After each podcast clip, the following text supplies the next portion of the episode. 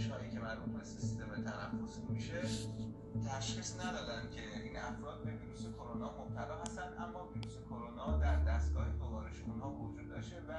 در مدفوع اونها دیده شده. بنابراین بیش از پیش باید ما بسیار به وضع بهداشتی سرویس های دستوری سراسر کشور در هتل ها در اماکن عمومی در رستوران